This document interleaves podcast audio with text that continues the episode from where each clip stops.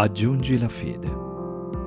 Tratto dalla lettera di Paolo ai Romani, capitolo cinque, verso tre. Sapendo che l'afflizione produce pazienza, la pazienza esperienza e l'esperienza speranza. Questo verso ci offre una chiara visione di quello che potrebbe essere oggi la componente essenziale nella vita di ogni individuo. Spesso ci si domanda cosa manchi a un progetto per essere perfetto, cosa manchi ad una casa per far sì che sia ancora più bella.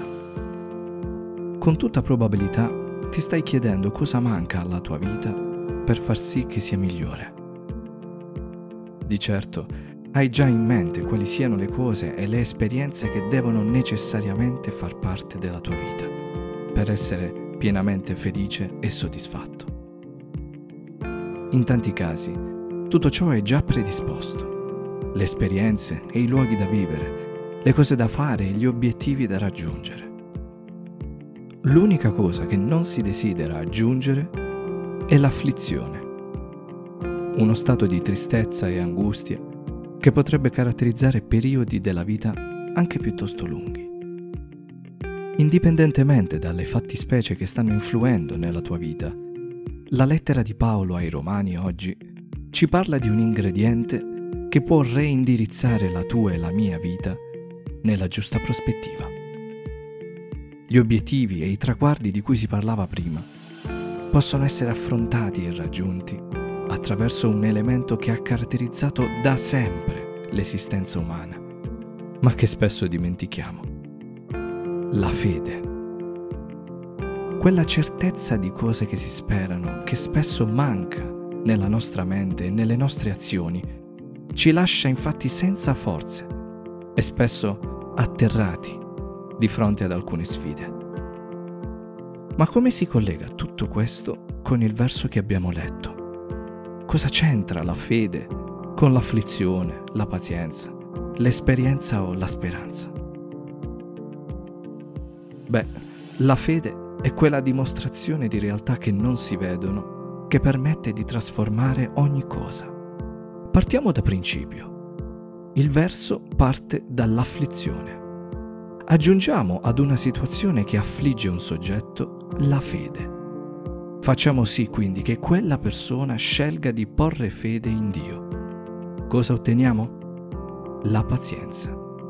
Una disposizione alla sopportazione. È vero, non è cambiato nulla, ma continuiamo per vedere come finisce la storia. Aggiungiamo alla stessa situazione di sopportazione e pazienza ancora una volta la fede. Cosa otteniamo? L'esperienza, ovvero la conoscenza acquisita mediante il contatto con la realtà. Attraverso la fede, il soggetto non solo non viene sopraffatto dall'afflizione, ma la trasforma. Trasforma quindi il suo atteggiamento in pazienza, perché attraverso la fede sa fermamente che Dio è fedele. Questo produce in lui l'esperienza. Ma continuiamo ancora.